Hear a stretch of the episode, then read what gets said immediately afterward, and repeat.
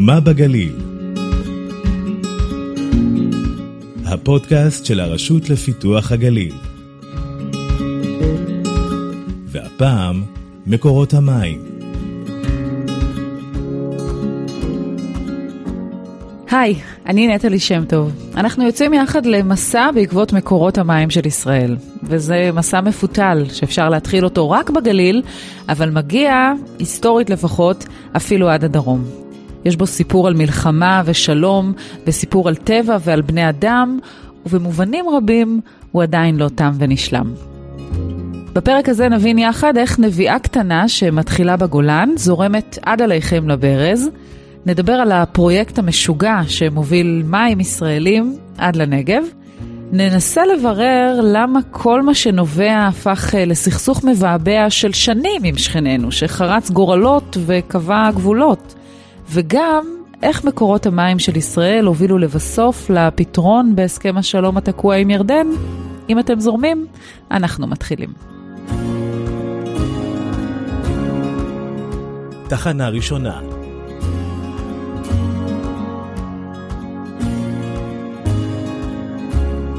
בראשית הייתה כאן רק אדמה, לפני שהיו מעצמות בינלאומיות, מדינות לאום והסכמי חלוקה. והיו גם מים. השם של אינקיניה זה ניקח מהמעיינות ותעלות. כדי להתחיל צריך כידוע ללכת להתחלה, לאנקיניה, בערבית תעלת מים. במדרון שבו יושב הכפר הדרוזי בגובה 750 מטרים מעל פני הים, פורצות הנביעות שמתחברות בהמשך לנחלים שמשמשים מקורות המים של ישראל. שאוקת מונדר, בן הכפר, לוקח אותנו לסיור בו. הכי חשוב לראות את הכפר אינקיניה מבחוץ. אפשר לראות הרבה עצים בתוך הכפר גם מרחוק. יש בו צפצפות, וכל uh, צפצפה זה מעיד שיש שם uh, מעיין. יש 42 מעיינות בתוך הכפר הזה. בזמן שאנחנו מטיילים בתוך הכפר אפשר גם לעמוד ליד הצפצפות האלה ולראות שם את הצנרת ואת הברזים של המים החדשים ולשמוע את הרעש של המים, אפילו לפתוח לפעמים ברז, לשתות, אה, לשטוף פנים. המים גם אה, טובים לשתייה. חלק אה, מהמעיינות עד היום, במיוחד הדתיים, מעדיפים לשתות דרך מי מעיין, אז עד היום ממלאים מים מהמעיינות האלה. הרבה מים זרמו בעין קיניה. הכפר הדרוזי יושב במקום מאז המאה ה-14 והספיק להחליף שלטון עות'מאני בסורי ואז בישראלי. האזור עצמו היה מיושב עוד מסוף התקופה ההלניסטית, בגלל המים שפורצים פה מהאדמה. היום עין קיניה ידוע כמוקד משיכה תיירותי בדיוק בין חרמון לגולן, עם מסעדות אותנטיות וסמטאות עתיקות, מוזיאון מורשת דרוזי ושתי כנסיות נוצריות. אבל מתחת לפני השטח, עין קיניה עדיין כולו תעלות. השיטה של ההשקיה של פעם זה הייתה תעלות. היום אה, בטח אה, כל השיטות החדשות של ההשקיה וצנרת וטפטוף וכל מיני דברים חדשים שחקלאים שבעבר לא הכירו, אז הכירו את התעלות והמעיינות האלה שנמצאים בתוך הכפר. וזה הסיבה שרוב המעיינות זורמים בתוך צינורות, אבל בתוך הכפר יש שני מעיינות שאפשר לראות אחד מהם אה, עם מים, שזה בצד הצפוני, לכיוון נביא חזורי, בדרך שתיקח אותנו לנווה עתיב. ועוד מעיין ליד uh, תחנת קמח עתיקה ומאוד מאוד מדהים המקום הזה שהוא נקרא עין חמם. שתי מעיינות שאפשר לראות אותם uh, עם מים, ושאר המעיינות כרגע לא זורמים חופשי, פשוט זורמים בתוך תעלות וצינורות, וצריכים להגיע לאן שצריך להגיע, לא סתם לבזבז את המים. וחלק גדול מהמעיינות גם מגיע לנחל סער, ובסוף לבניאס, ובהמשך לירדן, ואחר כך לכנרת. הרבה טיפות כבר יצאו מכאן עד אלינו לברז. סביבם התחלפו המדינות והשלטונות, השתנו השימושים, נפרצו גם תעלות בדרך. על כל אלו תשמעו בהמשך הפרק. בראשית, צריך לזכור, הייתה כאן רק אדמה, לפני שהיו מעצמות בינלאומיות, מדינות לאום והסכמי חלוקה. והיו גם מים, שממשיכים למרות הכל לזרום כדרך הטבע. מכאן והלאה, זה מה שיעשו איתם בני האדם.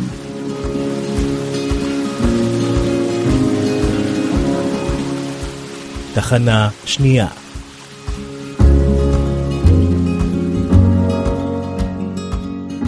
אז למרות שאנחנו מדברים על מקורות מים טבעיים, זה לא תמיד היה כל כך טבעי שהם כאן. כשבריטניה וצרפת חילקו ביניהן את השטח ב-1916, הגליל נשאר לצרפתים. אבל בסוף מלחמת העולם הראשונה, הבריטים רצו חלוקה יותר נכונה. הבריטים, שהם למעשה נכחו בשטח. יגאל קיפניס הוא היסטוריון, האיש הנכון לדבר איתו על עיצוב הגבולות של ישראל. הבינו שיש להם עניין ורצון לדחוף את הגבול שסוכם בסייס פיקו, שהיה בין נקודה צפונית לעכו לנקודה בצפון מערב הכנרת, אזור אה, גנוסר של היום פחות או יותר, לדחוף את קו הגבול צפונה. ולא רק הם, גם התנועה הציונית רצתה יותר שטח מצפון, גם היא, בעיקר בגלל המים שזרמו שם. הבריטים והצרפתים חזרו אל השולחן. תחילה בעיירה הציורית בצפון צרפת, דוביל, שההסכם על שמה מ-1919 כבר מצפין את גבולה של ישראל אל קו שעובר מראש הנקרה אל עמק החולה, בערך באזור איילת השחר של היום. הבריטים, כמו בריטים, באמת מפנים את הכוחות שמצפון לקו הזה, אבל הצרפתים לא ממש נכנסים. הצדדים מתכנסים בפעם השלישית. שני הנציגים שעבדו שנתיים וחצי על עיצוב הגבול, מאוקטובר 1920 עד אה, מרס 1923, ניוקום ופולה, אחד בריטי ואחד צרפתי. פגשנו אותם כבר בפרק על כביש הצפון ליד מלכיה. אם לא שמעתם, זה הזמן. הבריטים היו דומיננטים, בעיקר הנציג הבריטי ניוקום. היה בהתחלה שלו איש מה התמצא היטב בנושא, הכיר את הנושא וטביעת האצבע שלו, הדעה שלו, הייתה חזקה מאוד בעיצוב קו הגבול. והשיקול שהנחה אותם בעיקר היה לקבוע את זה כך שמקורות המים יהיו בשטח המדינה המערבית, קרי המנדט הבריטי, או אם תרצי, ארץ ישראל, פלסטיין. התוצאות היו שהאינטרס מבחינת אה, התייחסות למקורות המים נשמר האינטרס הבריטי. ועד היום זה הגבול היחיד שמוכר על ידי הקהילה הבינלאומית. וקו הגבול למעשה הוא קו המים. שטח המנדט נתחם עשרה מטרים מזרחית לגדת הירדן ולחופי הכנרת. בריטניה קיבלה לשטחה את כל הנהר הקדוש לנוצרים ואת מקורו העיקרי, את נחל הדן. נחל הבניאס נשאר גם הוא אצל הבריטים, אבל הכפר והמעיינות שלו משויכים לצרפתים. עכשיו הגבול הזה גם סומן בשטח על ידי אבני גבול, סומן יותר מאוחר, בהתחלה על ידי גלי אבנים, לאחר מכן על ידי אבני גבול, אה, גלילי בטון בקוטר של 25 סנטימטר, עם בסיס טוב יצוג בשטח. ישנה אבן גבול על הגדה המזרחית של הבניאס, אפשר להגיע אליה כשיוצאים מהבניאס לכיוון אה, דרך הפטרולים הסורית שמובילה לתל עזזיה. אני מתוך עניין עשיתי אה, סיור לאורך הנקודות וצילמתי האבנים שאני מצאתי, אה, די הרבה. אף אחד לא הגן עליהם. אני מניח שמי שלקח את זה, היה לו איזשהו מניע, לא מניח שהוא לקח את זה לאוסף כלשהו. רצה אולי להעלים את, את סימן הגבול. ואכן, אבני בטון לא מחזיקות לנצח במזרח התיכון. אבל אבן גבול 41 עדיין ניצבת על הגדה הדרומית של הבניאס. היום, כשעומדים כאן בשמורה הפסטורלית ולכל המים, קצת קשה לדמיין את רעש התותחים. אבל 25 שנה אחרי ששורטט במפה, הבניאס שוב הופך לשטח מריבה. הפעם הבאה שנדרשו לסמן גבול זה היה בעקבות מלחמת העצמאות. הסורים כבשו במלחמה שטחים מערבית לגבול הבינלאומי. כידוע הגיעו לדגניה, נסוגו משם ופחות או יותר נשארו בצבח, כלומר דרום-מזרח הכנרת היה בשליטה סורית בסוף המלחמה, וגם בצפון, אזור רמת הבניאס, אלה שטחים שהסורים כבשו במלחמה. בעקבות הסכמי שביתת הנשק, בלחץ ישראל, הסורים היו האחרונים לחתום על הסכמי שביתת הנשק. ישראל איימה שהיא תכבוש את הגולן אם הסורים לא יסוגו. הסורים נסוגו לגבול הבינלאומי, ובהסכם נקבע שהשטח שהם נסוגים ממנו יישאר אזור מפורז, שהעתיד שלו ייקבע בהסכם השלום העתידי. הסכם שלום כידוע אין עד היום, ואת האש שניצתה אז בין סוריה וישראל, גם נהרות של מים צוננים לא יכלו לכבות. אולי אפילו להפך.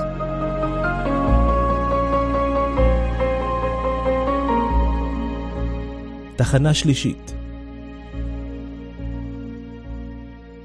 אז בשנים הראשונות אחרי חתימת הסכמי שביתת הנשק, הנשק אכן שבת. את רוב הסכסוכים על הדייג או על השטח המפורז פתרו בהבנות. אבל בשני צידי הגבול כבר החלו המים לחלחל רעיונות.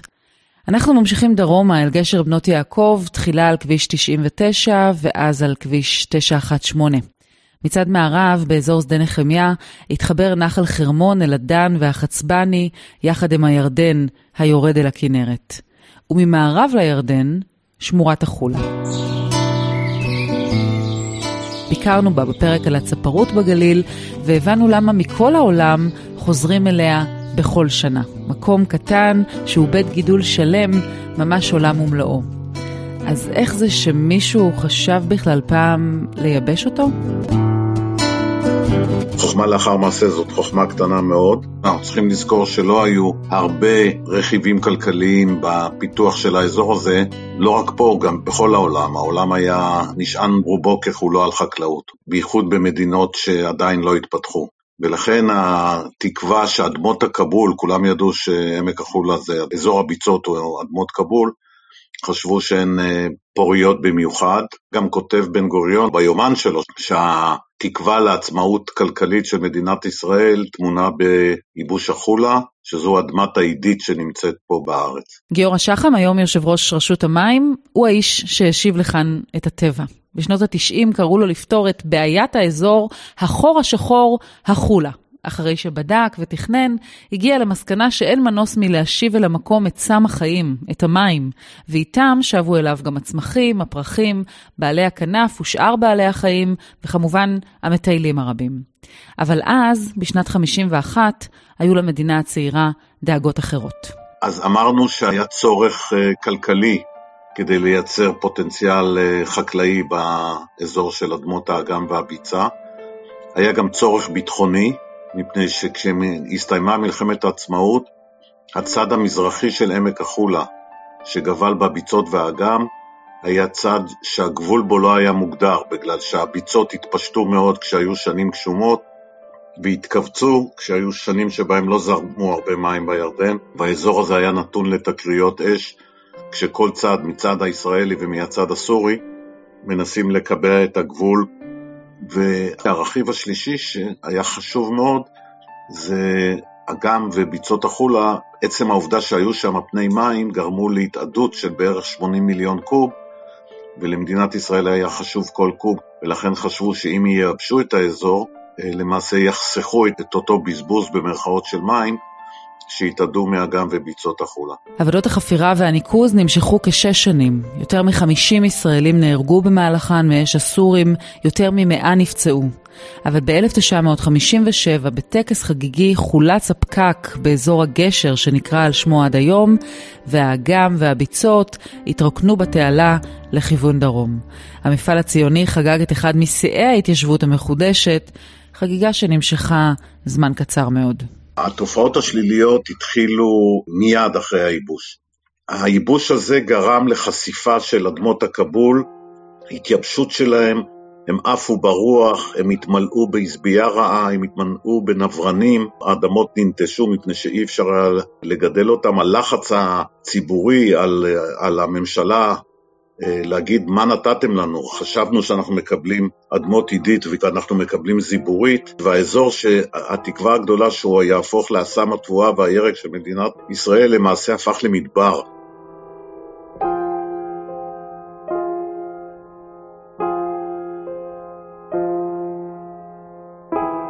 שנים אחר כך עוד תעמוד החולה בשממותה עד לשיקומה המוצלח. אפשר היום לחפש אשמים ולדון על מה שבאמת היה בכייה לדורות, אבל כדאי גם לדעת שלמדנו הרבה רק בזכות הטעויות. היום uh, הגישה השתנתה, אבל היו פה כמה אנשי טבע שהכירו והוקירו את בית הגידול הייחודי מאוד שהיה בביצות ובאגם, ומאוד uh, ביכו את העובדה שהולכים להרוס בית גידול כזה, ובמאבק שלהם, שאגב על בסיסו הוקמה החברה להגנת הטבע, שאחר כך התמסדה והפכה להיות רשות הטבע כגוף ממשלתי, הקצו לגופים האלה את השוליים של אגם וביצות החולה, השוליים המערביים שלו, באזור מעיינות עינן, וקיוו שמה לשמר ולטפח ולתעד את אה, בית הגידול הייחודי מאוד שהיה באזור. זאת הייתה השמורה הראשונה, והיא גם הביאה לתודעה הציבורית את הצורך שהפיתוח חייב להתחשב בסביבה ובמגוון הביולוגי, ובאמת משם התחילו לתת את הדעת אה, גם לנושאים הסביבתיים. והמבחן של אה, חברה תרבותית של אה, ציוויליזציה זה לא שהיא לא עושה טעויות. אין דבר כזה בהתפתחות אנושית שמתפתחים עם אפס טעויות. החוכמה זה לבחון את הדברים כל הזמן, לאסוף את הנתונים, להסיק מסקנות ובמיוחד לתקן את מה שדרוש תיקון.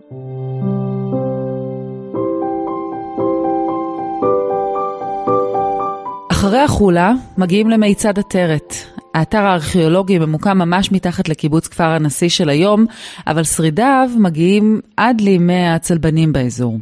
כשקמה מדינת ישראל, קם לו תפקיד חשוב במשק המים הישראלי. הנגב הפך אט-אט מיושב במאות אלפי עולים, שטח היה, אבל מים, אין. זה שטח גדול להתיישבות, אבל ללא מים אה, אין לו תוחלת.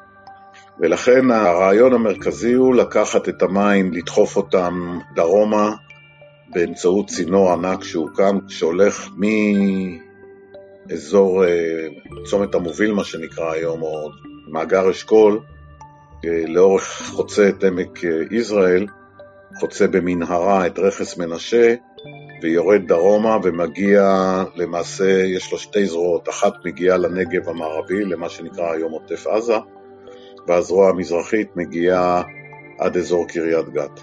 זה פרויקט ענק, אה, באמת במעט כסף וכסף זר, מבצע לאומי יוצא מן הכלל, שראשו באזור של מיצד עטרת, כדי להוליך את המים בגרביטציה, לנצל את הפרשי הגובה ולהוביל אותם מערבה ודרומה לכיוון בקעת בית נצופה. אלא שעד מהרה הפרויקט הענק נזנח, בעיקר בלחץ בינלאומי ובאש אזורית. במיצד עטרת ניצבים היום רק שרידי התעלה וכמה כלי עבודה שמעידים על התכנון שנקטע. כדי להבין את הסיבה, יוכלו המבקרים במקום להציץ מאות מטרים בלבד מזרחה אל שרידי בית המכס שקיים שם עד היום. אי אפשר לדמיין ולתאר ולחוש את הקרבה של הסורים לאזור של התחלת מפעל ההטייה של המוביל הארצי. יש להם יתרון טופוגרפי כי הם יושבים על רמת הגולן, מסתכלים מלמעלה כלפי מטה. אנחנו מגיבים ומהר מאוד מבינים שאי אפשר, שראש המערכת לא יכול להיות במקום כל כך בעייתי מבחינה ביטחונית, ולכן מהר מאוד משנים את התוכנית ומחליטים שאת המים שיגיעו אל המוביל הארצי, הם לא יוזרמו מהירדן, אלא יישאבו מהכנרת. זה אמנם, יש לזה חיסרון אנרגטי גדול, מפני שאם רצינו לקחת את המים בפלוס 60 אה, או 50 מעל פני הים, עכשיו לוקחים אותם ממינוס 210 מתחת לפני הים, אבל לא הייתה ברירה. אז התוואי הוזז, ממיצד עטרת אל אזור אתר ספיר שבכנרת. התכנון המקורי נכשל. אבל הפרויקט הגרנדיוזי היה לדבר וקם, ובעיקר זרם. מי שייסע היום אל בקעת בית נטופה היפה, יחזה במסלולו של הפרויקט, שהוא עד היום מקור גאווה, ובעיקר מקור חיים של הארץ הזו, לאורכה ולרוחבה. והסוד להצלחה הוא לא הרעיון, אלא דווקא החזון. הדברים האלה של תעלות ארוכות אה, שמוליכות מים מאזור שהוא עשיר במים לאזורים עניים במים, זה לא המצאה ישראלית. הפלא הגדול שמדינת ישראל, צריך לחשוב על זה, שפחות מעשר שנים מאז שהיא אה, הוקמה, במשטר צנע, עם אפס דולרים, מטבע חוץ, עם כלכלה של כלום, קצת חקלאות, קצת טקסטיל, אין בה כלום, אין פה כלום. מתגייסת, מדינה מתגייסת, שמה את מיטב הנוער לתכנון וביצוע, כולם מתגייסים לעבודה הזאת, ובתוך מספר שנים, בשנת 64, אה, מפעילים אה, מפעל הנדסי כל כך גדול. כמו גם אה, כמה שנים קודם את, את מפעל הייבוש של עמק החולה. עם כל המגבלות שהיו שם, הייתה פה יכולת ביצוע ואחדות מטרה ברמות שאנחנו לא רואים אותן היום. תראי, ה... לנו אין מים חוץ מהמים האלה, ולא יכולנו ליישב את הנגב, ולא יכולנו לבנות את המדינה ללא המים האלה. זה היה ממש סם חיים. ולמרות זאת, ואולי בזכות זה שלא היה לנו אז מים, היום הנתונים הפוכים. אנחנו לא חושבים על זה בכל פעם כשאנחנו פותחים את הברז, אבל יש לנו לא מעט סיבות להיות גאים, ובעיקר להרגיש בטוחים. כל המדינות מסביבנו, במיוחד אלה שנושקות איתנו, גם בסוריה וגם בירדן, מתות בצמא. ישראל היא עדיין אור לגויים.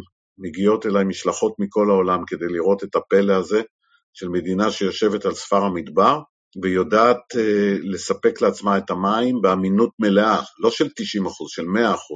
מים זה לגמרי לא טריוויאלי, ולכן אנחנו מחויבים לשמור על המים הטבעיים, על, על הירדן, על הכינרת, על אקוויפר ההר, על אקוויפר החוף, ומהצד השני להיערך כל הזמן עם עין פקוחה ולראות שאנחנו תחת שינויי אקלים, ואנחנו צריכים להיערך עם מספיק מים כדי שיהיה לנו מספיק מים אה, לשתייה ולתעשייה, ולא להגיע למצב שהגיע דרום אפריקה, שיום אחד נגמרו לה המים בברזים, לא להגיע למצב, למשבר החמור שאפילו לוס אנג'לס נמצאת בו, וסידני ומלבורן באוסטרליה, בגלל שינוי האקלים, ואני לא מדבר בכלל על הקטסטרופות שקורות בעולם השלישי.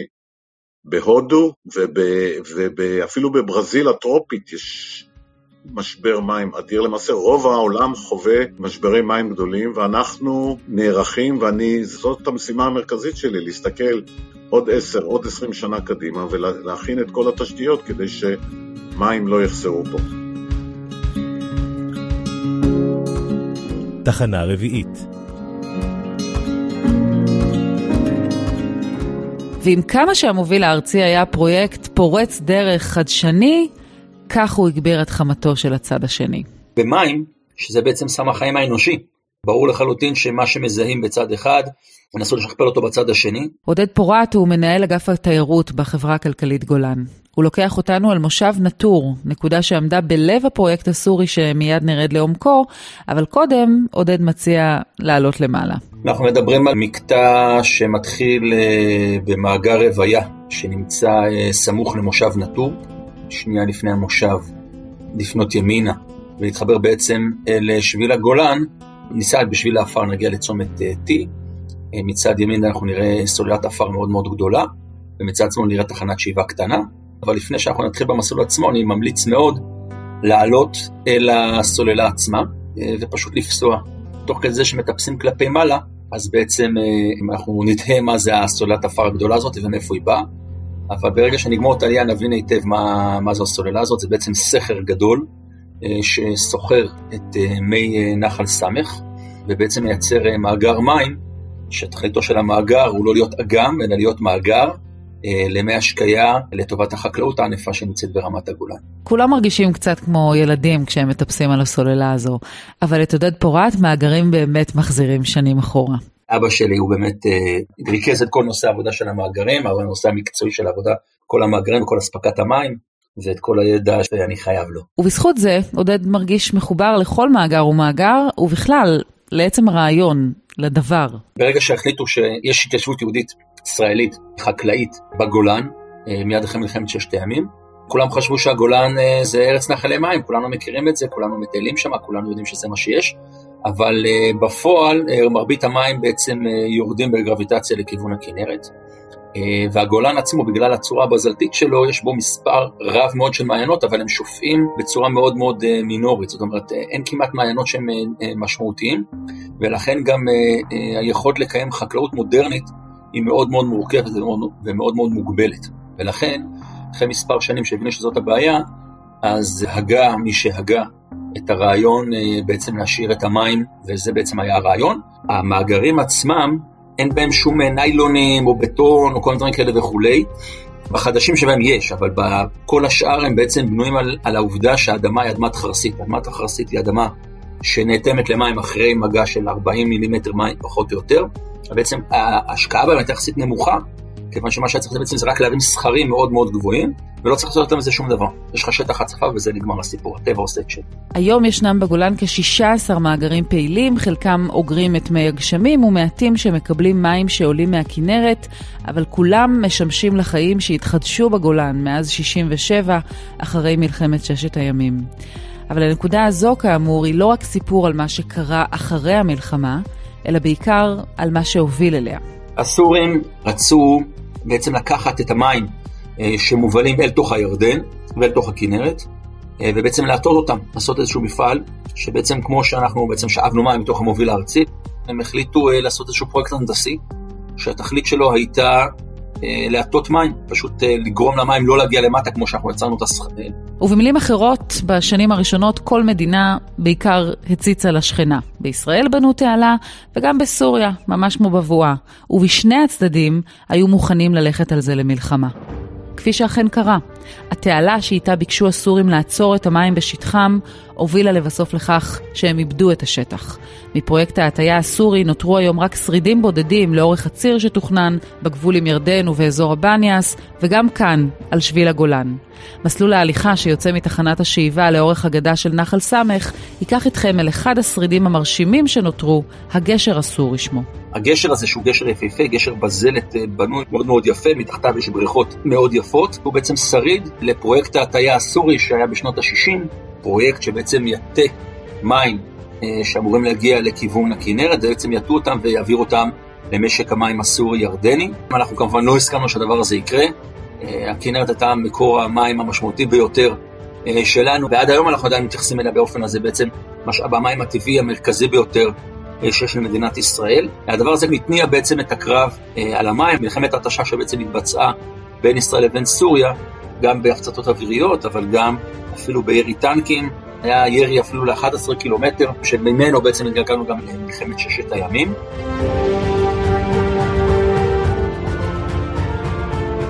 המסלול כולו נמשך כשלוש שעות. חוץ מהגשר הסורי, תוכלו לראות שם את מצוק הוונטיל שהתעצב בעלה בערותחת, אטרקציה תיירותית בפני עצמה, ואת הזרימה בערוץ הנחל. בדרך חזרה למעלה, אל תפספסו את אתר עין קשתות, שמזכיר שההתיישבות היהודית בגולן היא עניין של הרבה יותר זמן. זה בעצם בית כנסת עתיק ששוקם, למעשה קומם, זאת המילה הנכונה, חורבה שבעצם קוממה אה, ממצב שבו היא הייתה הרוסה כמעט לחלוטין כתוצאה מירידת האדמה הגדולה שהייתה בשנת 749 לספירה ובעצם החריבה את כל ההתיישבות הביזנטית שהייתה אז ובתוכה גם 30 אתרים של יהודים שהיו בהם בתי כנסת עתיקים. אז הדבר הזה בעצם זה פרויקט שלקח 15 שנה להקים אותו, ומה שעשו בפרויקט הזה, זה בעצם לקחו את אותו בית כנסת, אותו גל אבנים, ובעצם הרימו אותו וקוממו את הקומה הראשונה שלו, זה המבנה בין שתי קומות, קוממו אותו, הרימו אותו מחדש, אה, מצאו שם אה, ממצא ייחודי שלא נמצא כאמור בכל בתי הכנסת אה, מהתקופה הזאת, למעלה מ-110 בתי כנסת שנמצאים בכל מדינת ישראל, כל ארץ ישראל לא נמצא את הדבר הזה, שזה בעצם ארון הקודש. מוצאים שם ממש מבנה של היכלית, ממש היכל קטן שנמצא שם, וזה בעצם פאר היצירה מעבר לכל מה שנמצא שם מסביב, שהוא מאוד מאוד מרגש, העובדה שבעצם הרמנו אה, אה, מבנה של קהילה יהודית קטנה של 60 משפחות פחות או יותר בסך הכל שחיו שם באזור הזה ובנו בית כנסת מאוד מאוד מפואר, אז בעצם נמצא שם הבית כנסת הזה, זה גולת הכותרת של האתר, אבל לא פחות חשוב ממנו גם מבנה המעיין. אה, מבנה המעיין הוא בעצם מבנה בין שלוש קשתות, אבל שתי קשתות משוקמות, אחת נמצאה כמו שהיא, אחת שחזרו אותה ואחת אפשר לראות את ההתחלה שלה, אבל בעצם לא שחזרו אותה. המבנה המעיין שהיה שייך אה, לכפר, מה היה שימושו המקורי, אה, יש על זה מחלוקות, אה, אבל בכל מקרה אה, כנראה שהוא היה מפעל תעשייתי, מפעל לבנת פשטה, שממנה, מהדבר הזה כנראה המפעל התעשייתי של הכפר, וכתוצאה מהעניין הזה אה, הכפר יכל אה, להתפרנס יפה מאוד, בנקודה המיוחדת הזאת יש גם נקודה יחסית מאוד נסתרת, אה, ובעצם אה, אה, כנראה מהדבר הזה בעצם בונים בית כנסת כל כך מפואר וכל כך מיוחד, יש גם במקום בתי בד, שכנראה גם הם שימשו חלק מהעניין, וזה בעצם אתר עין קשתות. ועם חידוש ההתיישבות כאן, אחרי שוך הקרבות, נשמר השקט שנים רבות. בהמשך היוו מאיתנו הסורים גם את רעיון המאגר. זה לא הוביל למלחמה, כמו בפעם הקודמת שהם העתיקו מאיתנו, אבל בכל זאת עומדים כאן על המשמר. הם בנו כמה שנים טובות אחרי, באזור סוף שנות ה-80, אני זוכר נכון, אבל אנחנו לא מזהים חקלאות אה, משמעותית בסוריה. והמאגרים הם מאגרים בנפחי גודל הרבה יותר משמעותיים ממה שיש אצלנו. בשנות ה-90 בצה"ל אה, חשבו שפרויקט המאגרים הסורי יכול גם להיות אה, סוג של מכשול מעכב. חשבנו אולי שמה שהם עלולים לעשות שם זה באמת לפוצץ את המאגרים ואז זה בעצם יוצר מכשול באמת בלתי עביר, שום כלי אה, רקם לא יכול לעבור את הדבר הזה וזה נגמר הסיפור. אבל למה בדיוק משמשים המים? אז חלקם אני מניח משמשים לשתייה. וחלקם משמשים אה, לדברים אחרים, ואולי גם קצת לחקלאות אה, לא מודרנית שיש שם, כי בבסיס החקלאות היא חקלאות אה, פלאחית, החקלאות שנמצאת בצד השני הסורי.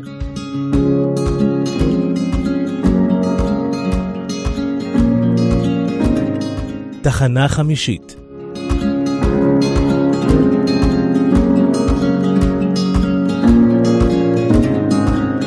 אפשר היה לסיים כאן את הפרק הזה בניצחון הקרב על המים, אבל מי שימשיך אל התצפית בפארק נהריים יגלה נקודה שנשפכים בה הרבה מים, ובעיקר ששופכת אור אחר על כל הסיפור.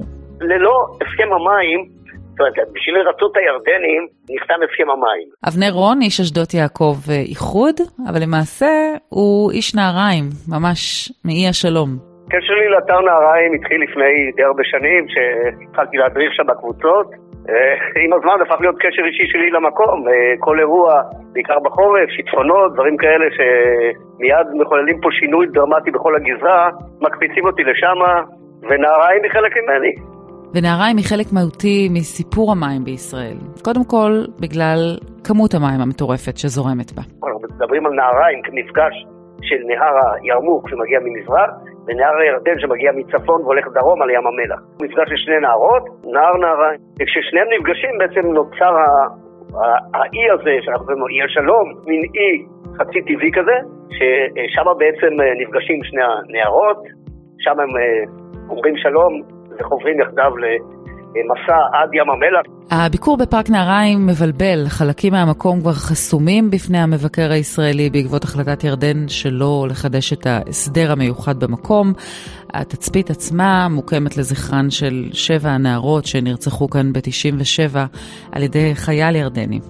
אבל בצד האבל והפספוס, המקום הוא סיפור על כוחות מניעים, מים בעוצמה, אפילו שרידי הרכבת העות'מאנית שפזורים בפארק ובסביבתו, וכמובן, שרידי מפעל החיים של פנחס רוטנברג, שרק מלדבר עליו יש חשמל באוויר. פנחס אה, רוטנברג נולד באוקראינה, התפרסם בעיקר בזכות היותו מהנדס אה, חשמל, הוא היה גם מהפכן, וידו בעצם הייתה בכל, היה דיפלומט, היה איש עם קשרים בלתי רגילים, למרות שהוא היה אדם כנראה די סגור, לא ידע, לא ידע עברית כל כך, עברית צולעת מאוד, אפילו לא התחתן, לא היה לו זמן כנראה לעצמו. באמת, הוא עשה כל כך הרבה אה, ב-63 שנותיו, שאפשר לחשוב שעשה את זה אדם, לא אדם אחד, אלא עשרה אנשים. כשהוא מגיע לארץ הוא בעצם כבר מהנדס אה, שיודע לייצר חשמל ממים, זה חשוב, הידרו-אלקטרי מה שנקרא, וכשהוא מגיע לפה הוא בעצם, איך אומרים, הוא לא בא לחפש אה, חבילת אה, סיוע או קליטה, אלא הוא שאל מה אני יכול לעשות בשביל מדינה, כמו שאמר את זה מישהו הרבה שנים אחריו, והוא לא היה צריך לשאול, כי בעצם התשובה ניתנה בגוף הסרט, חסר חשמל במדינה ואין אפשרות לייצר את החשמל באופן אה, אחר, אלא באמצעות שימוש באנרגיית המים, הפלת המים. ואז יוצר אה, מפגש, יוצר קשר עם המלך הירדני, האמיר, לימים המלך עבדאללה, ובאמצעות הסכם שיוצר איתו הוא מקבל זיכיון להפקת חשמל מנהרות ארץ ישראל, אחד מהם זה כמובן הירדן, וב-1932, אחרי בנייה של חמש שנים, אחרי שנה של איחור בגלל אה, שיטפון שהיה ב-31, איך אומרים, המלך הירדני שהיה השותף שלו לחץ על המתג, זה היה מתג וירטואלי, והטורבינה התחילה לעבוד, ולמעשה ב-9 ליוני 32 מתחילים לייצר חשמל בארץ באמצעות קווי מתח, קו אחד שהולך לתל אביב, קו שני שהולך לחיפה, למעשה רוב האוכלוסייה בישראל, למעט ירושלים, למעשה נהנית מהחשמל שמיוצר כאן באזור המדברי הזה של עמק הירדן והמקום הנידח הזה. האי בפארק נהריים לא תמיד נקרא אי השלום, והאמת, לרגעים ארוכים במהלך השיחות עם הירדנים, לא היה ברור שיהיה שלום לקרוא על שמו את האי. המשא ומתן היה תקוע. המשלחות הסתובבו במזרח ובמערב וחשבו איך להתקדם. ואז הגיעה פריצת הדרך. המשלחת הישראלית הבינה שהמים הם הדרך לגרום לירדנים לזרום. ומשנכרכו יחד הסוגיות האחרות עם סם החיים, הסכימו הצדדים גם על הדברים האחרים. ישראל מספקת לירדן מאז הסכם השלום, יש נספח להסכם השלום שנקרא נספח המים, שבעצם ישראל מעבירה לירדן כ-55, היום זה נכון להיום, 55 מיליון קוב לירדן. אספקה שוטפת, זה לא משנה אם יש שעת בצורת, מהכנרת לבריכה מסוימת, משם הירדנים מושכים צינורות והם מוציאים את המים לשטח שלהם. וכך הפכו המים מסלע המחלוקת לסלע שממנו פרץ השלום. מקורות המים היו שנים מקור הסכסוך באזור, אבל הם גם, כפי שהזכרנו, מקור אנרגיה אדיר, שסיפק חשמל לארץ כולה ואף מחוצה לה, מכאן, מהגליל. והם הסיבה וההסבר לאופן שבו נקבע קו הגבול שלנו בהסכמי החלוקה ובשתי מלחמות שבאו אחריו. והם גם המקור לתפיסה האקולוגית בישראל, לגופים הירוקים שלנו ולשמורה הראשונה. הפרק הזה מגיע כאן לסיומו. תודה להדסיה וטליקו על קטעי המוזיקה המקוריים. הסיפור של מקורות המים כמובן נמשך, וזה סיפור על טבע פראי ומתנות משמיים, אבל לא פחות מכך, סיפור על אנשים ועל מה שהם יפיקו מהמים, ים של מוות או סם של חיים. והאם יש סיכוי שהמים עוד ישנו את פני האזור כפי שאנחנו מכירים אותו היום? רק ימים יגידו. בינתיים, שלום.